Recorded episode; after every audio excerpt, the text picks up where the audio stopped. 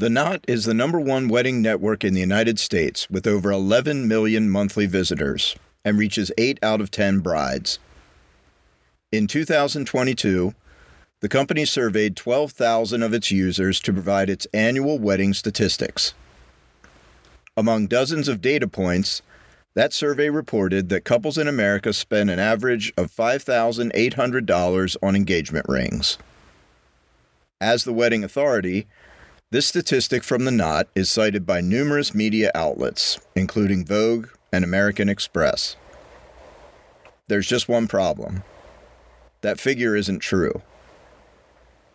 That same year, Today's Wedding Jewelry Consumer, an independent market research firm dedicated to the wedding jewelry industry, released the actual purchasing data for engagement rings, and it was significantly less, $3,670. The fact that the Knot's figure is so far off and gets cited far more often reveals a lot about us as a culture and the wedding industry as a business.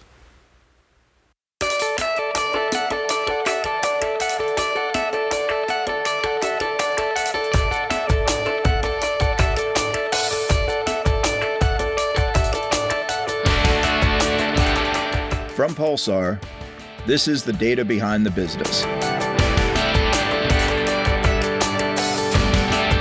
I'm your host, Dave Becker.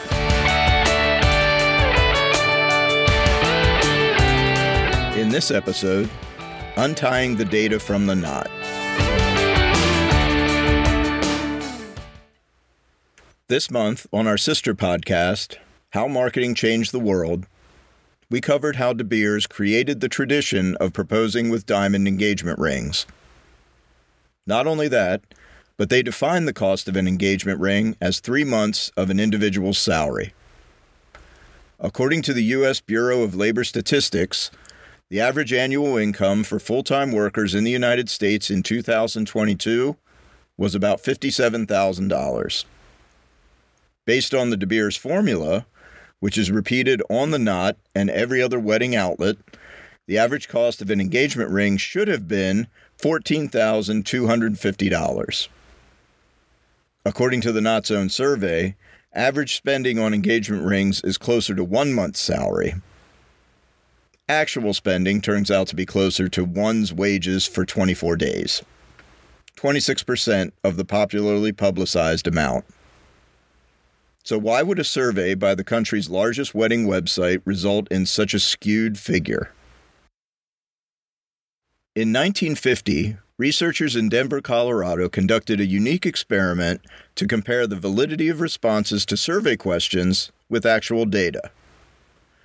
They surveyed residents to find their participation in voting, charitable giving, and library card ownership, keeping in mind that they already had the exact figures for all of these things.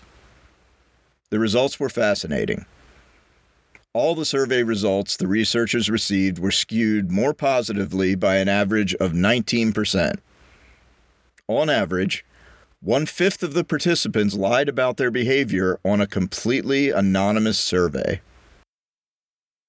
These results have been confirmed numerous times and were summarized in Seth Stevens Davidowitz's best-selling book, Everybody Lies. The author identifies 3 general reasons for this behavior when self-reporting. People answer what they wish were true for themselves. People answer what they believe should be the answer for the topic. And people answer what they think the survey would like to hear. Sometimes respondents are influenced by multiples of these reasons, sometimes by all 3. So the results of the Knot survey made perfect sense when considered alongside the prevailing notion of how much should be spent on an engagement ring, especially when that notion has been part of a consistent 90-year marketing campaign. De Beers has been so successful in creating the entire message around engagement rings that even when we don't spend the suggested amount on our rings, we somehow still believe that we did, or should. The same thing is true for every writer and reporter of the wedding industry. Everyone keeps repeating the same maxims, despite the fact that they aren't true. And they probably never were. In 1980, the average American household income was $21,000, and the average price for an engagement ring was $700. That's 20% of the suggested 2-month salary rule for that time. It has been well documented that everything surrounding a wedding costs more than the same items for similarly sized functions, frequently referred to as the wedding tax. While there are legitimate explanations for this phenomenon, it is also reasonable to think that some of these results, expectations, and behaviors are continually shaped and reinforced by the stories we keep telling ourselves based on the data we keep misinterpreting.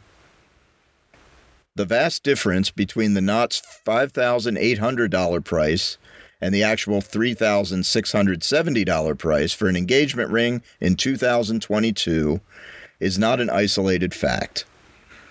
Brides Magazine, a wedding industry publication, cited the Natural Diamond Council, a wedding jewelry industry group, in reporting that the average cost of an engagement ring in 2022 was $7,000.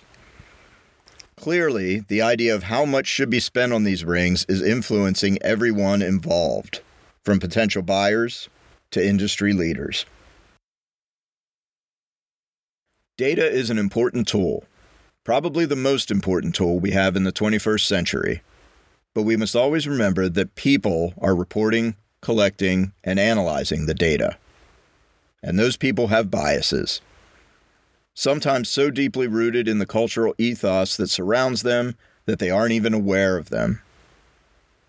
The best data on any subject can be rendered meaningless with faulty execution and analysis. And for all of our best intentions, we as a species are not very reliable when it comes to answering basic questions about ourselves. One can't blame the surveyors, or the participants, or the media, or the industry for perpetuating a false idea. But for the first time in history, we have all the tools we need to rather easily confirm any data we encounter. In an age where we already have too much data, perhaps we would do well to focus on properly understanding what we have, rather than continuously generating more noise and misunderstanding.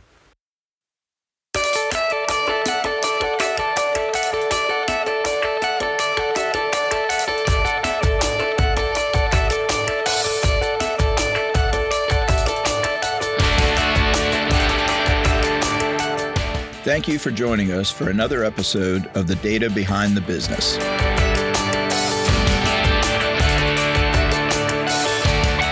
For a transcript of this episode, along with sources, images, and more information, please visit us at thedatabehindthebusiness.com.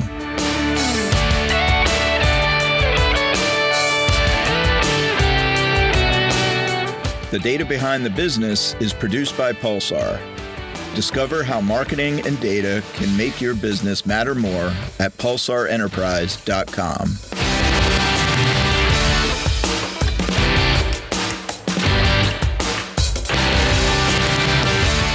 I'm Dave Becker. Join us next month for another captivating look at the data behind the business.